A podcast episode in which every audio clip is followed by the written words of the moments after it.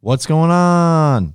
Sweat It Out is sponsored by Ice Shaker, the ultimate bottle for living an active and healthy lifestyle. You see, Ice Shaker is the perfect bottle for keeping your drinks hot or cold and blending powders on the go.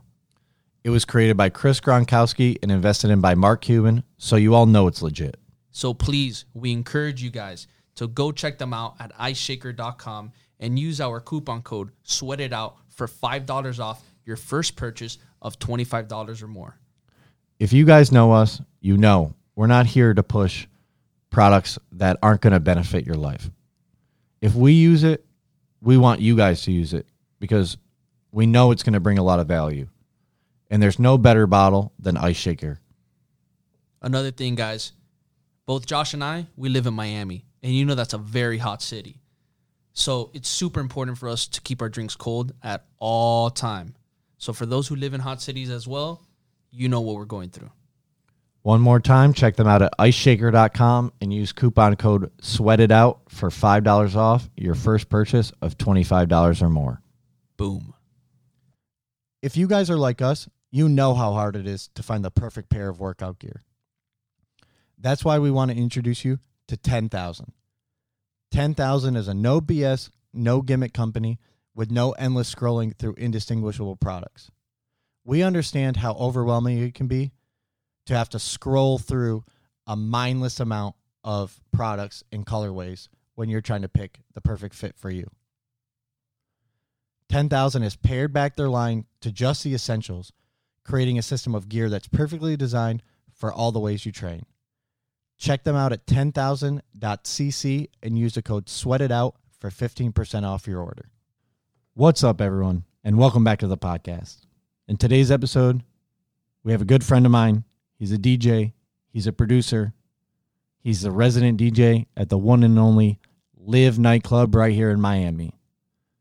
Having moved to the U S in two thousand seven and Miami shortly after, I'm telling you, there's no one better to tell you about the Miami party scene than this guy. He's got several projects in the works right now, including a new release on Oliver Heldens' label with a couple others coming in the near future. Always great talking to this guy. We know you guys are going to love it. So without further ado, we want to welcome to the podcast, Mednas. It's time to sweat it out with Anthony Mendez and Josh Evans.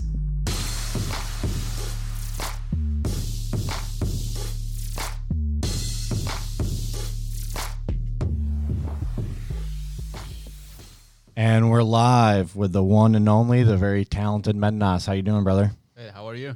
How's it going, man? Good, good. It's good to have you in here. It's uh, oh, you know, been talking about it for a while now. Yeah, I appreciate your time. Thank you, man. Anytime. So why don't we just kind of run down, uh, give the people who are listening, people who are going to be watching on YouTube, just give them a little uh, little rundown of, you know, who you are, what uh, what you've been up to lately, and uh, we'll go from there. Well, as you know me, like I'm D J Mednas. I'm a resident at L I V, and also I do uh, stories sometimes. Um, I'm D J producer, been producer for a while. Um, I have a couple of, uh, I mean, tracks on different labels, spinning, Heldeep with Oliver Helden, um, Size with uh, Steve Angello. Um, uh, I also have tracks on uh, um, Axwell's label, Axtone. And I have a couple of tracks coming up. Um, I can't say the labels now, but I have something coming up. Awesome, man. Awesome. So how did you, you know, I mean, we'll just jump right into it. How did you get started, uh, you know, in your career as a D J?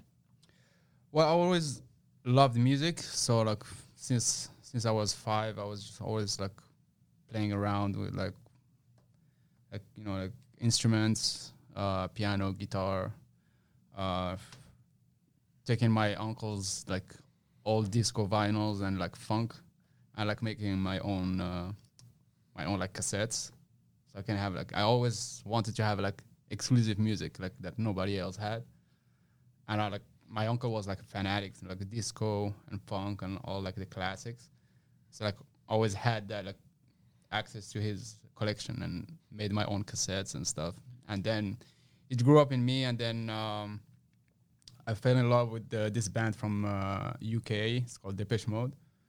So De- that's Depeche Mode's awesome. Yeah, I love it. So yeah. That's what got me into electronic music. I was into like all kind of music, and Depeche Mode got me like really into like the, you know, electronic music. And then yeah, like around like mid nineties, I discovered the, you know, the DJing, like turntablism. It was like big at that time.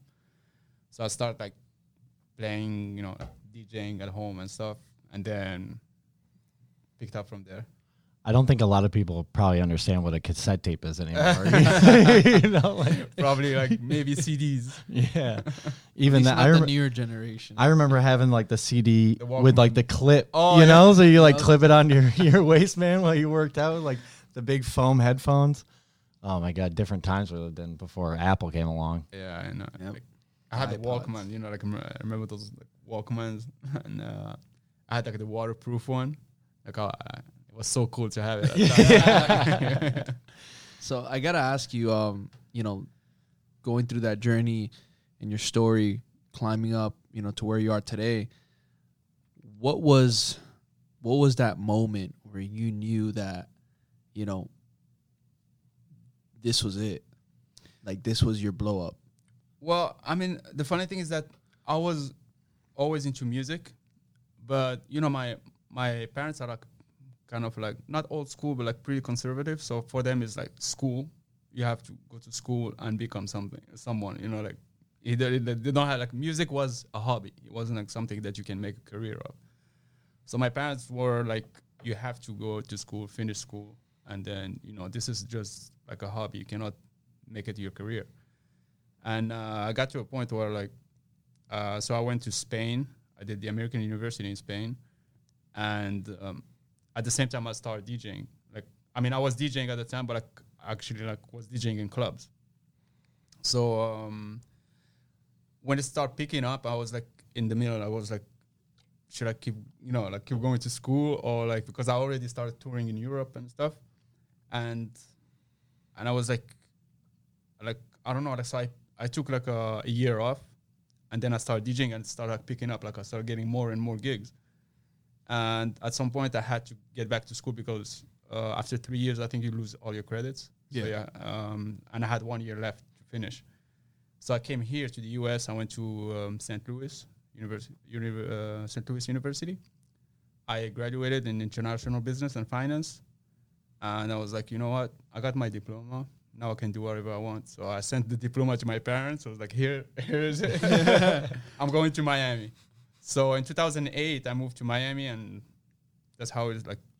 Uh, actually, I started from zero again because wow. in Europe, my people like kind of knew me, but here, like nobody knew me, so I had to like uh, network, go out every night, make friends, get like uh, introduce myself, get gigs, play for free, until like start picking up. So I, I started getting residencies. At that time, it was Set. I started getting res- residencies at Set Mansion. And I moved to live after that. That's awesome. I, I I wanted to ask you real quick, too. Coming in in two thousand eight to where we are now, that whole club vibe scene and the music scene, what was your favorite era during that time from when you came in? Well, from two thousand eight to, t- to two thousand ten, besides the crisis at the time, um, it was kind of hard to... Um, Like the clubbing was kind of like different because it was very, very commercial.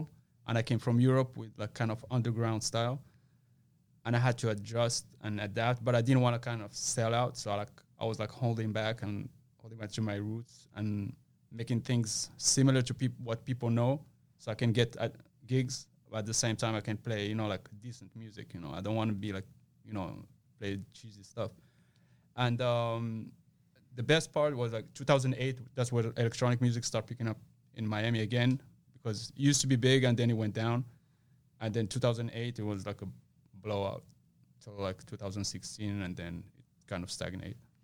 How, how have you, you know, I mean, you witnessed it firsthand, right? Like, how have you seen the nightlife industry change in Miami since you got here in two thousand eight to now? I mean, twelve years, Miami changes, I feel like every other six months, you know? Yeah, I mean, the thing is that there's like trends, and people follow the trend, you know. So like when I when I came here, it was almost open format everywhere. Like if you play house music, like you really like have a hard time finding gigs.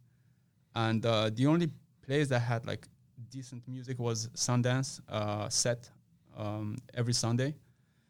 And uh, that's why like I, st- I started playing there, because at least I could play what I, what I really like. Um, and then after that, um, the scene kind of like became like too commercial, because, um, you know, like there's like um, every, I think every, let's say five, like between like, yeah, five to eight years, like there's like a transition, because you have like uh, generations. So like they, you know, have generation, they used to go to clubs and they get married and that's it. Like they don't go out anymore. And then you have the young crowd. So in between that transition, it's really hard for a D J, because um, you have the new people coming into like clubbing scene, you know, the nightlife scene. They're not into it. So like they want to hear what they hear in the radio. So they're not into club music. And that that's the hardest, you know, like part is the transition. And then once they get used to the club music, then you have like another five years where you can play whatever you want. And then, you know, it's like cycle, and it, it's coming back, like it keep coming back again. That's crazy. Um, you know, you mentioning that, you know, sometimes you would think that people come out, oh, D J's just going out there and DJing, but there's so much more to behind it, and, and understanding all that, which I think that's pretty insane and, and, and challenging. Uh, so my, ne- my next question would be, you mentioned trends. Yeah. Who or, or where, or what do you see that starts these biggest trends, and how do you adapt to it yet not change your craft at the same time? Well, the trend is um, the thing is the trends um, come with sounds. So you have like a D J that comes up with a sound sound that stands out. You know, like um, like recently we have Fisher, who came who came uh, with like, it's not like an old sound, but like he just made. It's tech house, but it's big room tech house. It's something that you can play like in the big rooms. Before, tech house is not like, it's more like it's a groovy, um, groovy music. So you have to play it like in more like uh, intimate room. Not like it's not made for like big rooms, you know. And he came up with that sound. He made it like really huge sound, and um, so it kind of like brought up again um, the kind of like the underground sound, mixed with like kind of like mainstream sound, but it's it's not cheesy, it's, uh, you know, and that's what like makes actually like uh, a trend. So now like everybody jumped on that trend, and um, you know, you see like a lot of producers kind of like imitate that sound, and that's what happened uh, a couple of years back with E D M. You know, you had like five big hits, and everybody copied those tracks, and for like for five years like you keep hearing. Almost so the same tracks, because they they co- they're a copy of, they're like, there's no like um uh they're not bringing something new, so they just copy the, those five tracks that are actually working, and they they keep on going like for five years until like it dies out, and then there's a new a new sound. Crazy. How do you keep your originality, right? Because you have your roots, you have what you like. You know, you mentioned Depeche Mode. Mm-hmm. Uh, you know, we were talking on our way in here about, you know, Tiesto and, and a bunch of other uh, names. How do you keep your roots, your, you know, foundation of how you learned how to produce, along with trying to, you know, maintain those trends and, and try to, you know, follow or or help kind of jump on and, and start the new wave of, of music?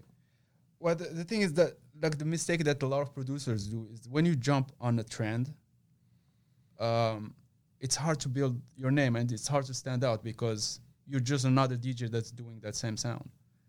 But if you, like, uh, how I see it is, um, the most important is your ba- musical background. If you have a like rich musical background, you can always um, get inspired from something uh, back in the days. You know, like, I, like, back in the days, like, I, I used to listen to everything. Like, beside Depeche Mode, I listened to Ben Harper, Pearl Jam, No Fun At All. Like, it's something like everything, like, you know, it's like different styles, like from punk to like, you know, like rock to like, like pop. And uh, that's what, like, and even like hip hop, like the, like I grew up with like uh, the nineties hip hop, and that's the golden age. Yeah. It's the best of the best. So that, that's, like most of my samples, they come from from that, like the R and B from the nineties and and like hip hop, you know, like I like I start with like a sample from an old, you know, classic, and I build around it and then remove it, and then I have I have my, you know, my track. It's, it's you know, it's um, different from everything, but it has something that when you listen to it, you you're like, oh, I kind of know this sound, but like I don't know where I heard it, you know. That's that's what makes you like makes your sound and makes your, your signature, and that's very very important. That's because it's, cool. yeah, it's easy to copy. You know, like I can I can reproduce the same track, but they know it's not. You know, like when they hear it, they're like, oh, it sounds like Fisher. It sounds like this guy because he came up with that sound.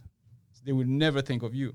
So that's that's how like a, a lot of people do that mistake. They they will never stand out because they they just copy. Like, so I gotta ask you. Um, You know, at your performances or, you know, when you're at the clubs doing your stuff, how, how wild does this guy over here get? How wild? I'm, I'm the guy, I'm the guy wild, sitting down how, in the how corner. How wild does Josh get? I'm on my phone. I don't. I don't know. He t- he tells me some stuff, so nah. I I, I, get, oh, yeah, I get to hear. I hide in the corner.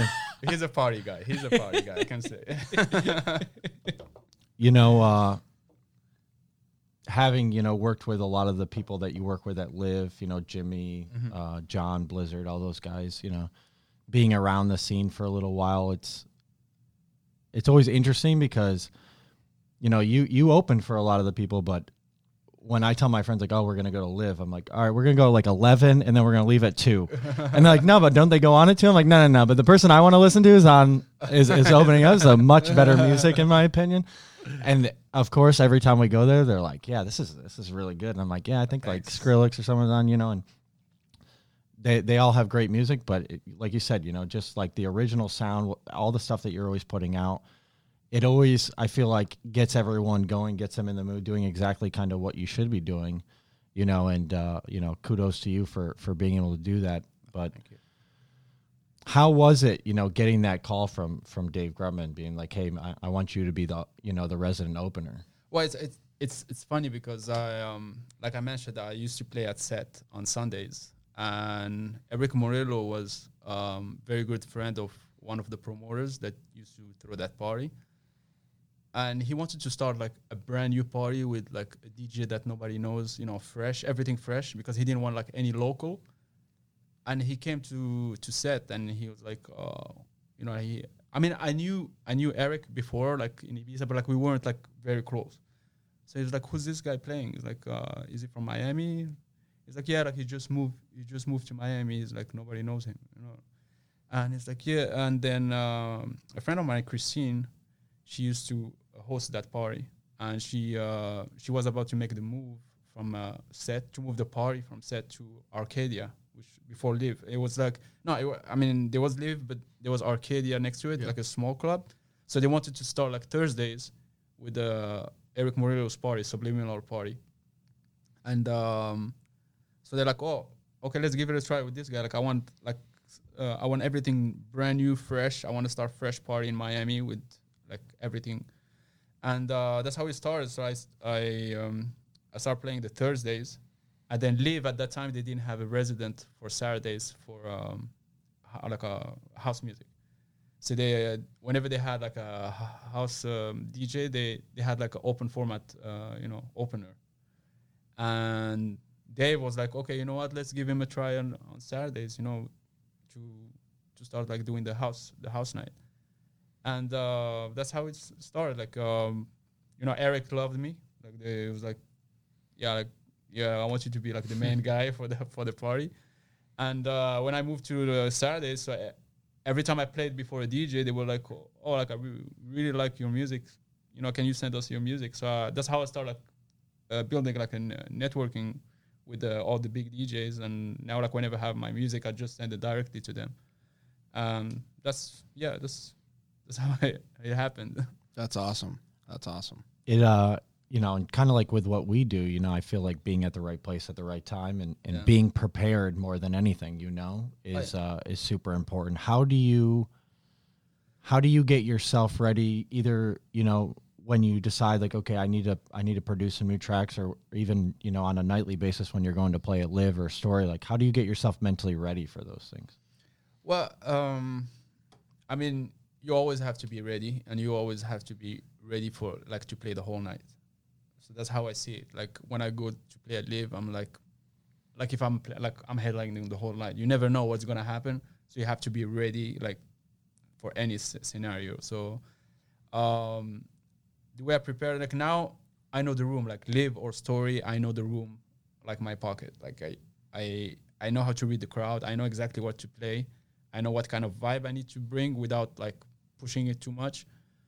And at the beginning, you know, like you, you have to look for the right track and then you try it. And but now, like since I've, I've been resident for like yeah ten years now, and now like I hear a track, I know like exactly what I can play it. Um, um, I can also like I do like a lot of edits and bootlegs. Like I remix songs, and I take like you know like a piece of vocal and add it to my to my uh, to my sound. So I can I can get people going. They hear it. They're like, oh, I know this song, but like, oh, it's not. No, it's different. You know. So like that's I kind of trick people with, with that. Like tease them. Um, so basically, that's like, um, like you said, like like uh, mentally, like uh, I'm always ready for like anything. Like I always know, like when I prepare my sets, uh, I'm always like, he's like, listen, I'm the main guy. You know, like I have to be. You know, like I have to be ready for like just in case the D J doesn't show up. For sure. He like he messes up. Like I have to take over. So I'm, that's how like uh, how I see it. Like uh, every for every night, I'm I'm thinking of like playing the whole night. So since we talked about the topic of mentality and that preparation, what would you say right now during the times that we're in, how are you approaching your field and what are you doing right now um, to keep momentum moving and going and be able to still do what you love and be able to grow in it and, and, and flourish from it? Well, I mean, it, like these uh, times are kind of like, Uh, little different. Like it's basically like I think like we all like this, this is like uh, we never thought that we're gonna live something like this in our for lifetime, and sure. uh, nobody was prepared for it. Nobody knew like how to handle it or like to deal with it. And um, like the first two weeks when we heard about this, uh, I was like, well, like it's something that's gonna be like out like after two like uh, you know two weeks, month, we gonna get b- back to normal, and then. Little by little, like you see, like how the events are like unfolding and everything. Uh, you start thinking, it's like, okay, um, I don't know when I'm going back to work. I don't know when the clubs are gonna open. I don't know like what's gonna happen. So uh, I need to, you know, I need to keep, you know, my name out there. I need to like keep going, like if I'm DJing, but without DJing. So um, I like I put all my focus in. Um, like music production and my radio show, uh, you know, like my branding, everything. So I'm acting like if I'm still like having like, you know, like my gigs, but without going to, to the club. So like, I'm just, you know, like producing more and more music and, uh, you know, still like in, you know, in touch with the trend and see like what sound works. And now I'm actually, since like, you know, the club scene is, is not happening like in the States right now. I'm focusing on more like streaming music. So whatever I produce, I make it more like streamable because I know I know people are not like I like. It's, there's no point of making like a club banger. Um, so I switch it like to more like vocal, uh, something like for uh, you know like stream streaming outlets, like uh, chilling, hanging out. Yeah, I mean not chilling. It's vibing. Like kind of grooving, like.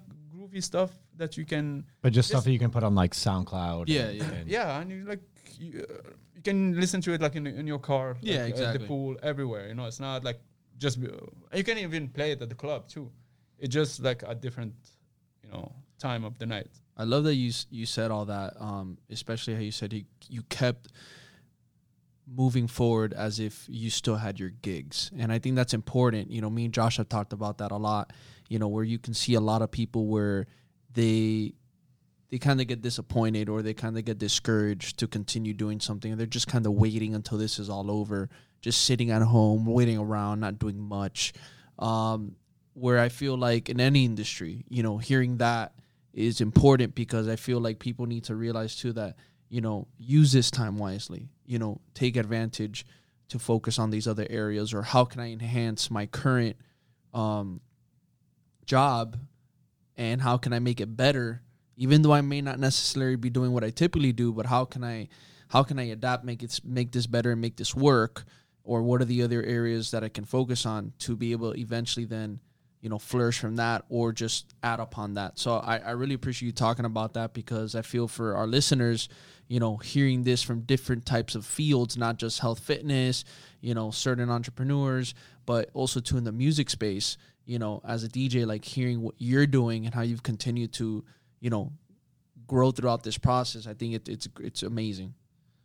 Yeah, I mean, like it, I've like throughout, you know, life, you know, like you, you go like with like through like, um, you know, ups and downs, like even like when like normal times, like they, you always have like ups and downs. Like we're all human. We are emotional beings. And um, as a surfer, you know, like I, I thought of it as it's like, you know, emotional, like, like wave that you have to learn to, you know, to surf it, you know, for sure. It's because like when you get mad, you don't get mad for like years. You get mad for like a couple of minutes and then you go back down. So it's like a wave, like it goes up. And then it has to go down. That's it. And you just have to learn how to kind of like ride it until like, you, you know, you cool off and then you get back to, to what you have to do. And that's it. Speaking of those waves, you know, I know before all this was going on, you were touring a decent amount as well as playing at Live and Story. Mm-hmm. You know, can you kind of share your experiences uh, while on the road touring? Because I feel like, you know, the most most people that, you know, they think DJing, they think like, oh, you know, you're the center of attention. There's, you know, girls with the fucking flashing lights. He bringing, is the center of attention. Bringing the, Come bring, on. You know, bringing the bottles around and, you know, everyone wants to be in the booth and all this different stuff. But there's another side to it, just like every other business, you know. So maybe, you know, if you can kind of give our listeners a little insight into like what you're doing in your free time when, when you are touring, not, you know, not in the booth DJing, and like what experiences you've had, good and bad, uh, along the road while, while you've been out uh, doing so. Well, I mean, I can tell you one thing that every touring D J will tell you is that they hate traveling. It's like people say it's like, oh, this guy is going all over the world. Uh, you know, sometimes I don't get to see the city. Like I did, like, I remember when I used to do like a um, uh, tour in, in Brazil, I go for a week. I don't get time to see like one city. I go from the airport to the hotel, shower, go to the gig, back to the hotel, shower, back to the airport. I don't see the city. Like I like I've been through like so many cities like in, in Brazil. Probably like Sao Paulo, Rio de Janeiro. That's the only cities I kind of visited. But the, the rest, like most of the time when you travel, it's like in and out. So you don't, you're not actually traveling.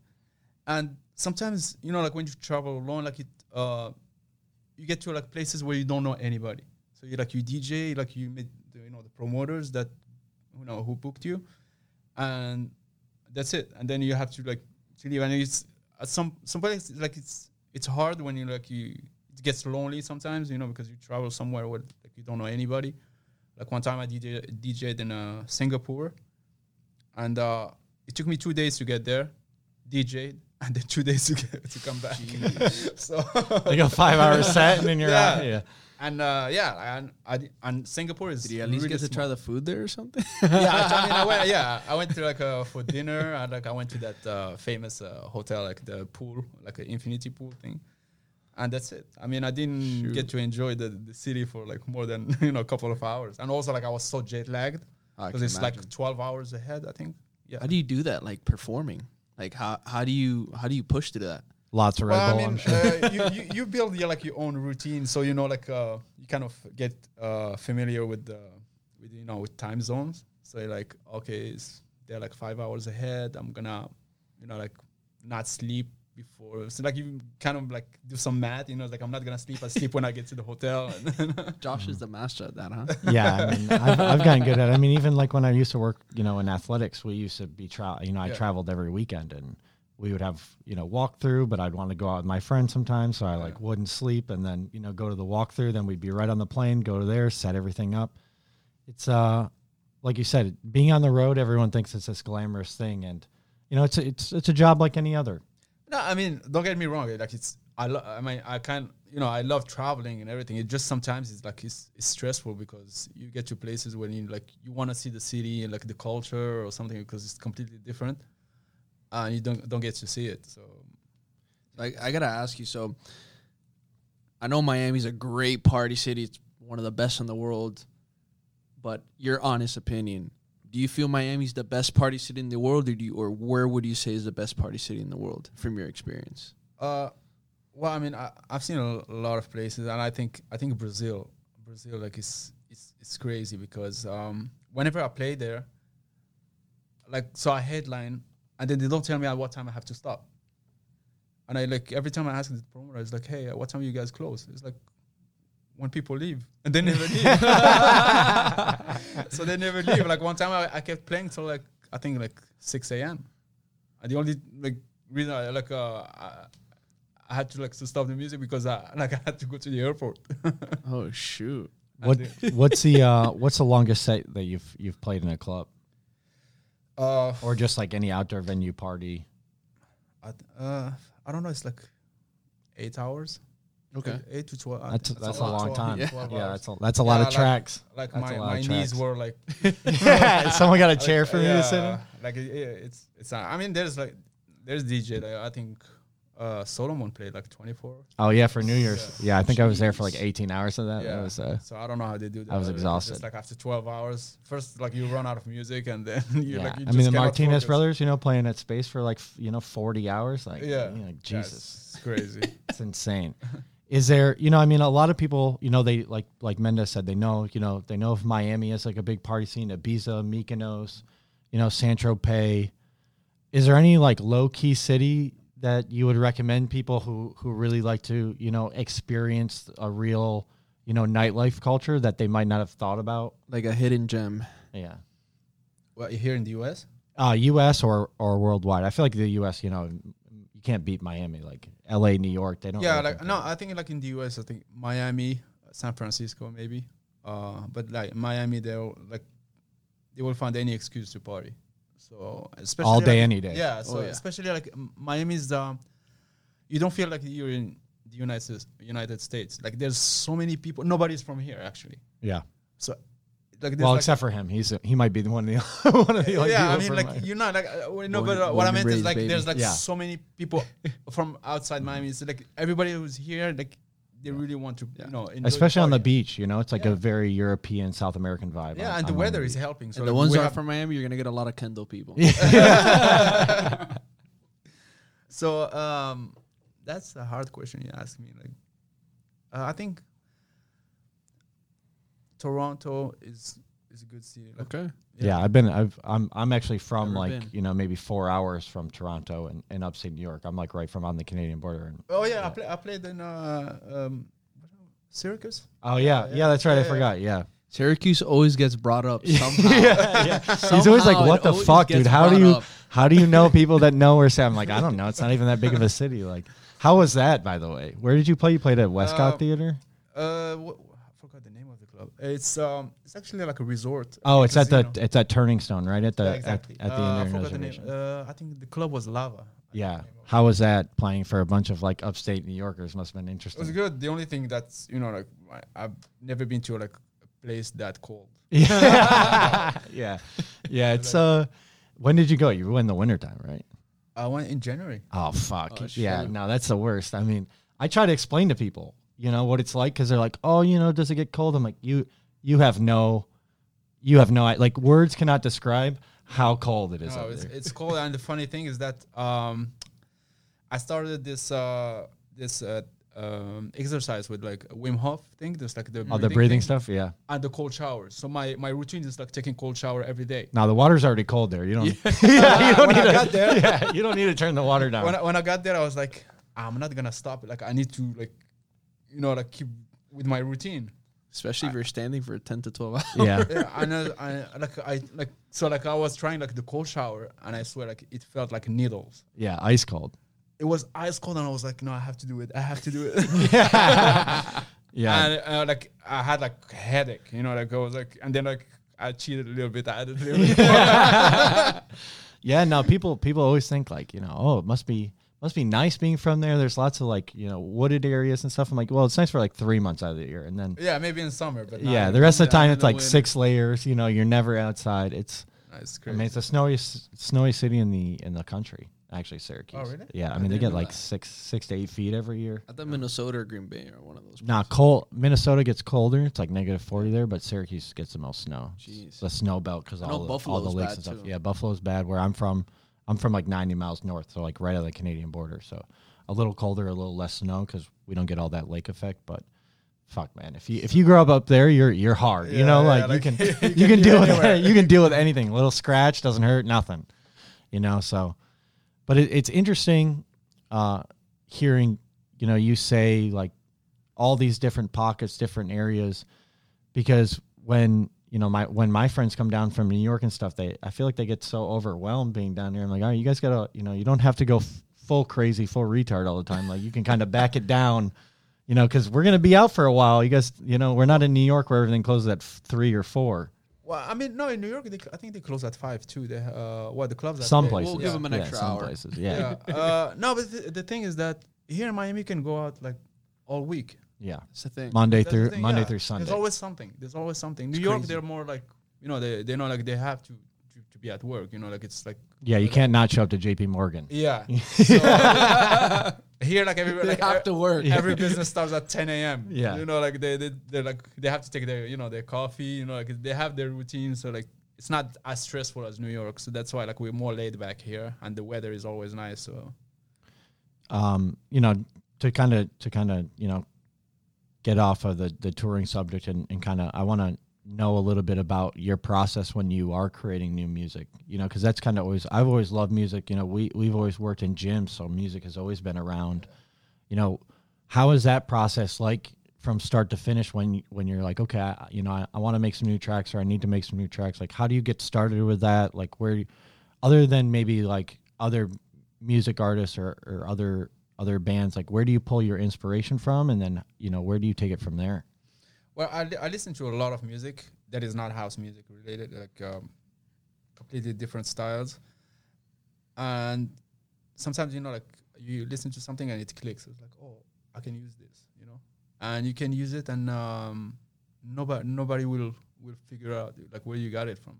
So, and um, usually what like my process is. Like I start an idea like a loop, and then I I try like a vocal, I try like a melody, like uh, from an actual track, or like commercial track or something, and I add it there, and I kind of like uh, because um, what I, like I need to find a direction first, because if you don't have a direction, you're gonna be all over the place. You're gonna try this, that, that, and then you try like a, a kick is completely from a different style, or like uh, a melody that doesn't fit, or like a bass sound that is not. So like, you have to find the direction, and then take it from there. You know, like you know where you're going. So like you know like how your track will sound, like a final sound. So like you have you have some sort of direction. So that's how like my process is. I always start somewhere, and know where I'm going, and you know. So in that process, like where do you know where not to cross that fine line of like if you're using other pieces from other people's music or something you heard? Like when do you know? Like you're saying, how to hide that, or how do you know how much to use of it, and and, and when is it like okay, I can't. Yeah, when is it like uh, all right, I'm I definitely this I'm, is too I'm much. ripping this. I'm I got copyright infringement well, uh, issues. I mean, sometimes you, you use a sample that if you want to keep it, you clear it after that. Okay, I, like I did it with like a lot of artists. Like you just use theirs like. Um, Whose music you taking? I'm just kidding. Well, like one of my um, uh, like. biggest tracks I had is uh, with Sid. It's called Ill Behavior. Epic. Yeah, Great and, track. And uh, I signed it with uh, Steve Angello uh, on Size. And um, so that track is from uh, um, an artist called A D O R. That's like the main artist. But like we, we use the sample, we use just the acapella from like uh, like a normal, like a, the acapella of the, the original track, but just to start like the the track, like to work on the track, and then once the track uh, came out, like you know, like we had like the, the main idea and everything, and I was like, okay, we, we have to clear this. So you, there's like services that you pay, and they uh, they contact the labels, like whoever owns the rights, and they clear it. You either you pay or like uh, there's like different deals. Gotcha. Like you, you get like a percentage or something. Kind of like in the hip hop music when they use some of this old school yeah. backdrop yeah. music or or um um what's it called, the instrumentals and stuff like that. Yeah. Okay. That's, that's what they do. Some so, I mean, I know some artists where like they just yeah, just rip it out. Release it and they don't Shoot. care. Uh, but like if you get caught, if your track gets big and you get caught, like they, you know, they can go after you. And but the. I mean, I don't know, just to kind of know, is it worth it if, like, let's say that track is so big that you just make shit ton of money off of, or you blow up and your name blows up? Like, is it worth it? Like, we're to the point where, yeah, you, you'll have to pay a pretty hefty fine, but was it worth it or it's not worth it? Well, it depends. If if it gets if it goes big, I mean, your name obviously is going to get bigger. Um, but like on the, you know, on the back end, you're, you're going to have to pay people. It's like, depends, like, uh, especially, like, Um, you know, the worst part is like if the artist uh, is dead and you have to deal with his family or the label, oh, that's, that's, it gets, you know, sticky. Yeah, I'm sure that that can be interesting. They're trying to get as much out yeah. of that as they can. Yeah. Milk it. How is it collaborating with other artists? It's always good. I think like I, um, I encourage people to do it, whether it's like in music or like any other field. Um, because you can see the way they work. It's always different from you, like from how you do things, you know, like there's sometimes, um, you know, like I, uh, like for example, I process, uh, process a sound. Um, I add like so many plugins, like to, to, uh, you know, to end up with like a sound. And like when I work with someone else, like they do like just two steps and they get the same sound, like similar sound. I was like, okay, this is more like s- simplified. So I, You know, like, so you learn something to simplify your, like, uh, si- simplify your work. And I bet, like, in uh, fitness, too, like, you yeah. know, yeah. when you have, like, you do a movement and then you do, like, a simple movement, you do more work, actually, than. Mm. Like, you know. Yeah. I mean, we talk about it all the time, like, the way he handles his, his business and the way I handle my business, like, two, we're two completely different people, yeah. you know? But we always tend to, you know, get to a relatively the same point by the time we're we're finished. So it's, you know, you're you're dead on. We we like collaborating with a lot of people too because, you know, it is a lot of fun. It is a lot l- learning the other way, the ways people process. Even, you know, having these conversations with, with people like you, like I learned a lot because I can kind of see how you tick and the little nuances by which, you know, you you handle things even, you know, with the way that you talk to other people and, and all that. So it's always a learning experience. So, I mean, there's, uh, you know, it's always about like a perspective. There, like everybody's like, um, looking at things differently, so you have like a different perspective. Like you, you see things differently, and then like you see it like in a way I won't like I will never think of it, you know. For sure. And then if we work together, uh, you're probably gonna show me like, wow, like you know, like uh, it was that simple, and I was like, uh, like you know, because at some point, like I think I still uh, I am the I'm kind of perfectionist. Like I want things like to be like on point, and it's. It's kind of like it's like I found out like recently that it's kind of like blocks you, like it paralyzes you from like progressing because you so, like you want to be like so, you know, like uh, perfect. Yeah, that is impossible. Like we're not perfect. Like imperfection actually is perfection. I was about to say that. Yeah, you know. So like I used to, like I used to get like uh, writer block like because I um I'm producing a track and I was like. I have it in like I, the way I have it in my mind. It's not the way it sounds. Like I wanted like, and I used to get stuck, and I never finished the project. And like I, I got to a point where like I had like twenty projects. I could you know you could do like a, make an album with it, but like I never finished them because I'm so like, you know like perfectionist, and I want to have it like you know perfect that I, I never finish it. And I got to a point I was like you know what. I'm gonna finish the track no matter no matter what. If it, even if it sucks, like it's done. Like I finished it, you know. And that's how I like I like I think of things now. How do you how do you get over those you know those roadblocks mentally? We all go through them, you yeah. know. Mednas and I are the same uh, in that aspect. So like how how do you kind of you know tell yourself you know go through that process of being like okay like yeah it could be better, but at the same time like you know. The amount of time that it's going to take me to make it like two percent better, is it really worth it compared to like me moving on to a new track? How do you work yourself through those mental barriers? Oh, I take breaks. I take breaks. Like um, if when I get to a point where like I'm stuck, like there's no point of me like sitting, uh, zoning out in front of my screen, not being productive. So I just take a break, go walk my dog, go like do something completely different, take a break. Some um, of that Wim Hof breathing. Yeah. yeah. yeah. yeah. Get something like, you know, or like just do nothing, you know, like take a break for, you know, like be lazy, you know, and then get back to it. You know, you're, you're like fresh. You're like, maybe you got another idea. Maybe like when you s- listen to it again, you see where is the problem. Um, I, like, I think you shouldn't force yourself. Like when, when you, when you block on something, there's no, like no reason for you to keep working on it. Like if you're stuck, take a break. That's awesome. So, so what w- from taking those breaks, um, just to, just curious, have you recently or in the past, what would you say during one of those breaks, or what, how did, what, which break was it that you felt like you, or, or that hit song or that hit track came out of? What break was that? Just curious, like what was that break that you took that made that one track for you explode? How did that look like? Um, well, usually like um, when I like when I take a break, I don't ca- like go back to it like the same day. I go back to, like the next day. I take like a good night of sleep and go shred some waves. Yeah, I mean, if so, it's not like oh, I took yeah. a break and then oh, I thought about this. It's just more. Yeah, like uh, you, you don't have to force it. Like, okay. You know, especially when you like uh, when it comes like uh, when you're like in. in a field where like we have to like uh, you have to be creative. Once you force you know you force it, you're not creative anymore. Like you become more technical, and it's it's it doesn't work like that. You just you have to like you know just like just cruise with it. yeah, I'm uh I'm I'm interested to dive a little more into you know your experience with Wim Hof breathing. You took when he was here.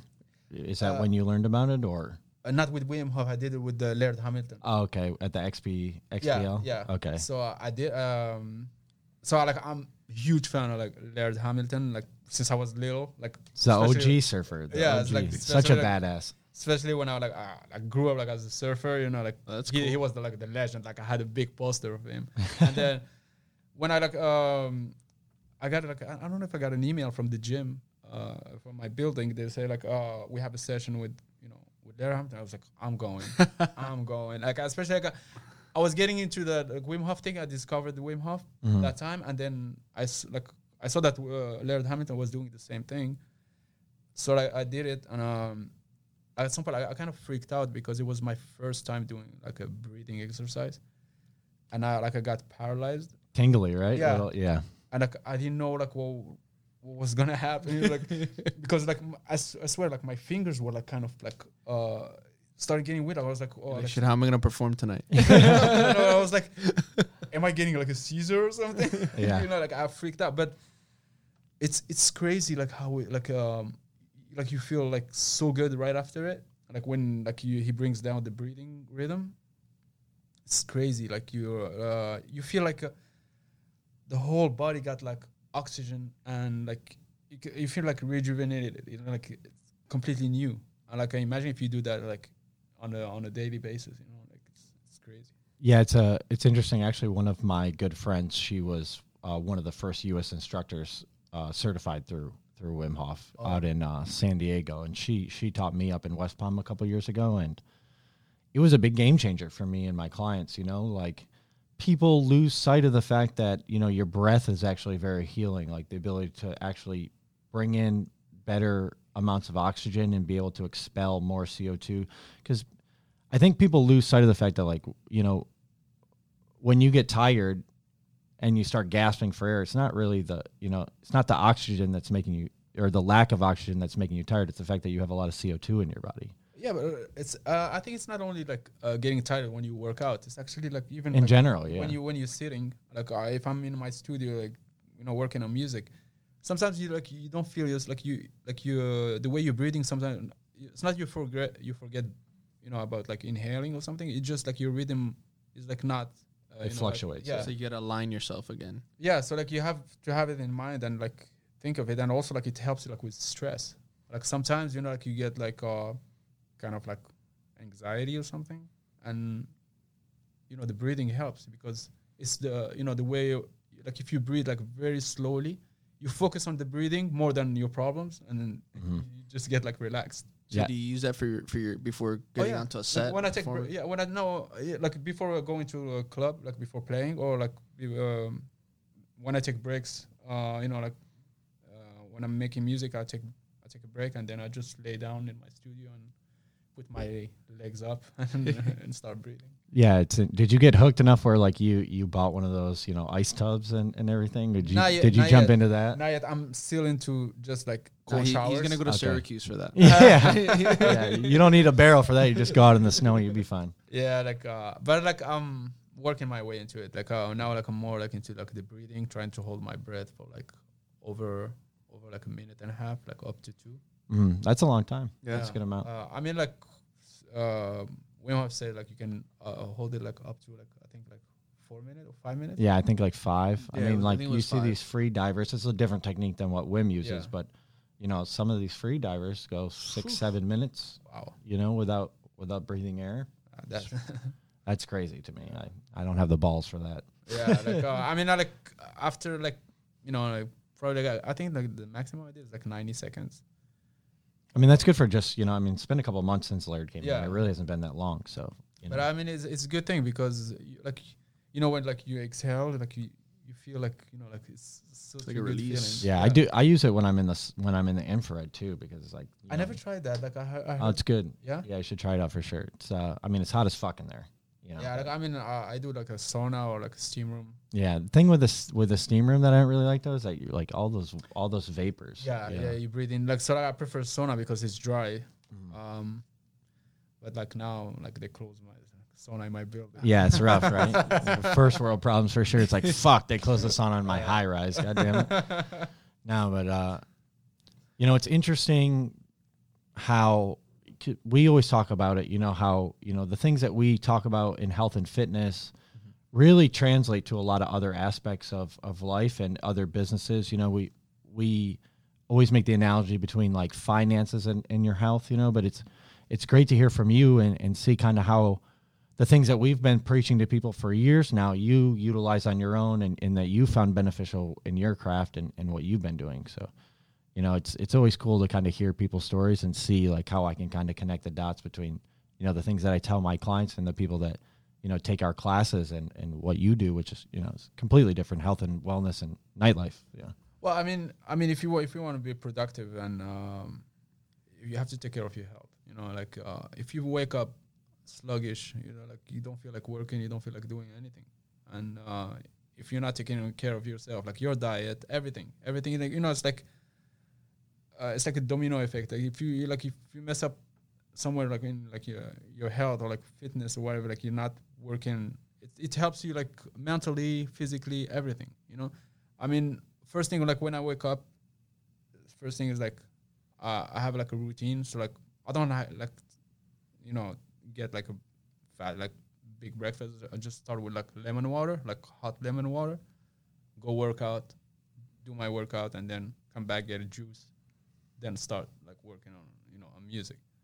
And uh, it's it's very important. Like it's like a small detail. Like people say, "Oh, it's not gonna change anything," but it's it's, no, it's huge. Yeah. yeah, it's huge. It's huge. Like if you take care of yourself, like it's you have more. Um, you know, like you're more excited to to do something when once you know that you did your workout, you did everything. You know, like so. It's would you say like um before you had those healthy habits implemented into your into your daily routine, um, going back to when you started performing, you know, before doing any of that to when you started implementing that, did you see a change in your performance? Did you see a change in the way you were working in that in on set, you know, giving a, a performance to these people by having those healthy habits embedded throughout your day? Big time. Because um, sometimes, you know, you, like you drop the ball, like you let it go. Like, especially like uh, it used to happen to me when I, like I was touring a lot. So like lack of sleep, you come back and then you like, you stop going to the, uh, to, um, to the gym for a week, and then it's hard to get back to it. And then next thing you know, you're like three weeks without gym, and like you feel, you don't feel good. Like you feel sluggish. Uh, uh, you don't have like, you know, the, um, the, you know, uh, the drive, drive, you know, yeah, yeah. To, to, to make music and, and stuff. So, uh, but when I start like, you know, it's like, it's all about discipline, you know, like if you discipline yourself in doing something.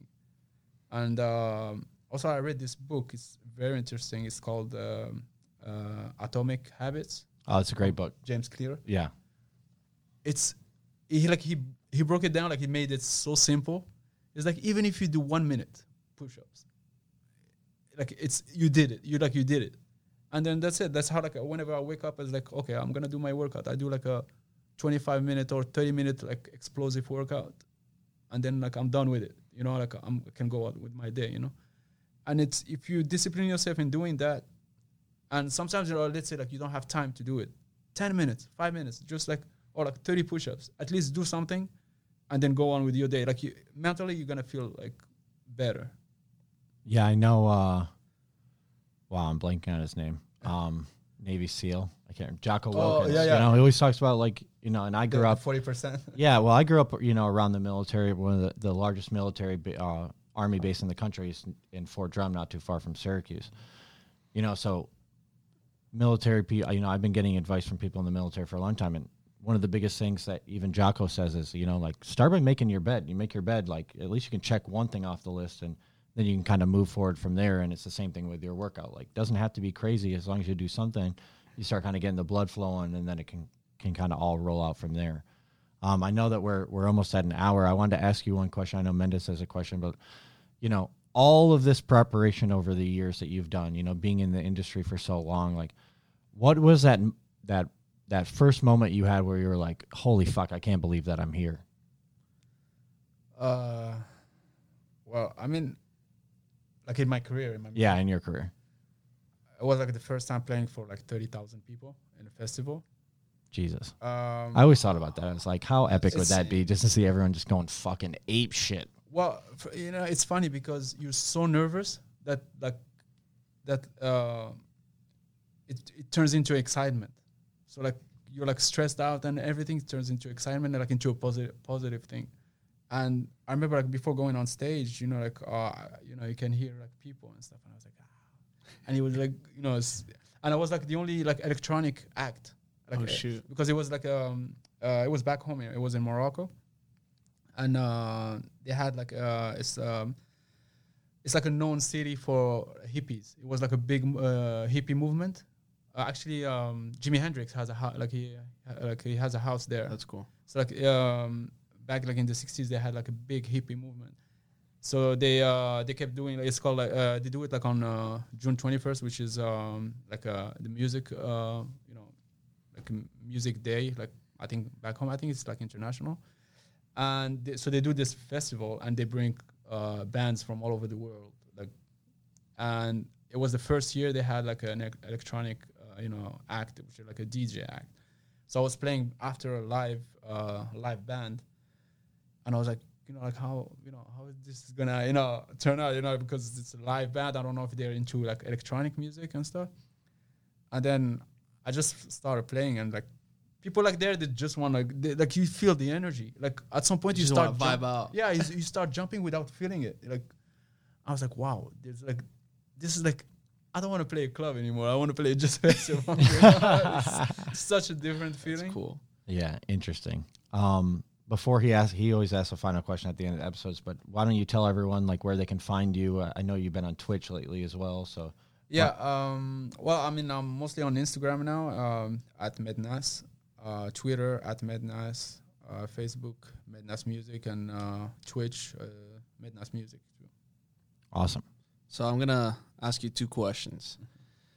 First one, what's the craziest shit you've ever seen while you're performing? And then number oh, two. That might be explicit. Ain't matter. And then number two, what's the biggest piece of advice you can give all our listeners to today? Uh, well, uh, the craziest thing. Uh, it can well, be X-rated. It's all right. We're, we're, on, we're going to be on YouTube. I think I've, I've seen so, like this guy who was probably like rolling balls. Like he, uh, I've never seen something like that. Like this guy was like on his phone. I like I don't know what he like I didn't I didn't understand what like he was drooling. Doing. Yeah, like no, he was like he was like swi- like uh, swiping like so fast, like uh, scrolling, and like with with the music, and he was going like so fast, and I was like, dude, this guy must be on something. Like His girlfriend probably bitching him out world. that he's, that he's fucked up at the club still. Yeah, and uh, the piece of the advice is like discipline. Discipline, like discipline yourself. Like, um, like I don't know who said it, but like it's better, like uh, you know, the the pain of the discipline than like the pain of regret. You know, like better discipline yourself and get things done, uh, no matter how long it it takes you. Uh, like nobody's running after you. You know, like uh, you have all the time. You know, like don't um, forget about the notion of time. That you know, like I used to be like, oh my God, like I I, I don't have time to do this. I don't Forget about time. Like discipline yourself, no matter how long it takes you, uh, you're gonna get somewhere. You know, like if you keep, you know, uh, keep working and like you're disciplined. You know, like uh, you wake up, you do this, you work out, uh, take care of your health, uh, your diet. It's all like it falls out into like discipline. If you discipline yourself in everything, like discipline yourself, like the way you eat, the way you you know work out. You know, like and be be honest with your with yourself. Like don't don't cheat yourself in a workout. You know, like. If you work out, even if it hurts, like don't cut it in half, but don't cheat, you know. Mm-hmm. And like even if in your work, like don't cheat in your work, like do you know? It's all about discipline, you know. Like if you really want to be so- someone or get somewhere, it's discipline. I really love that you said that, and uh, you know, for everybody out there watching and listening, discipline and don't cheat yourself. Man, uh thank you for coming on. You know, Anytime. Obviously love your music, love coming to see you live. For those of you who are going to be watching and, and listening, make sure you guys come to Miami and come to Live, come to Story when oh, yeah. everything opens back up. No better music than this guy right here. Appreciate you, brother. You, Thank you so much, man. Thank you, my dude. Thank you. Thank you for listening to Sweat It Out with Anthony Mendez and Josh Evans. Enjoyed this episode? Make sure to subscribe, rate, and leave a review.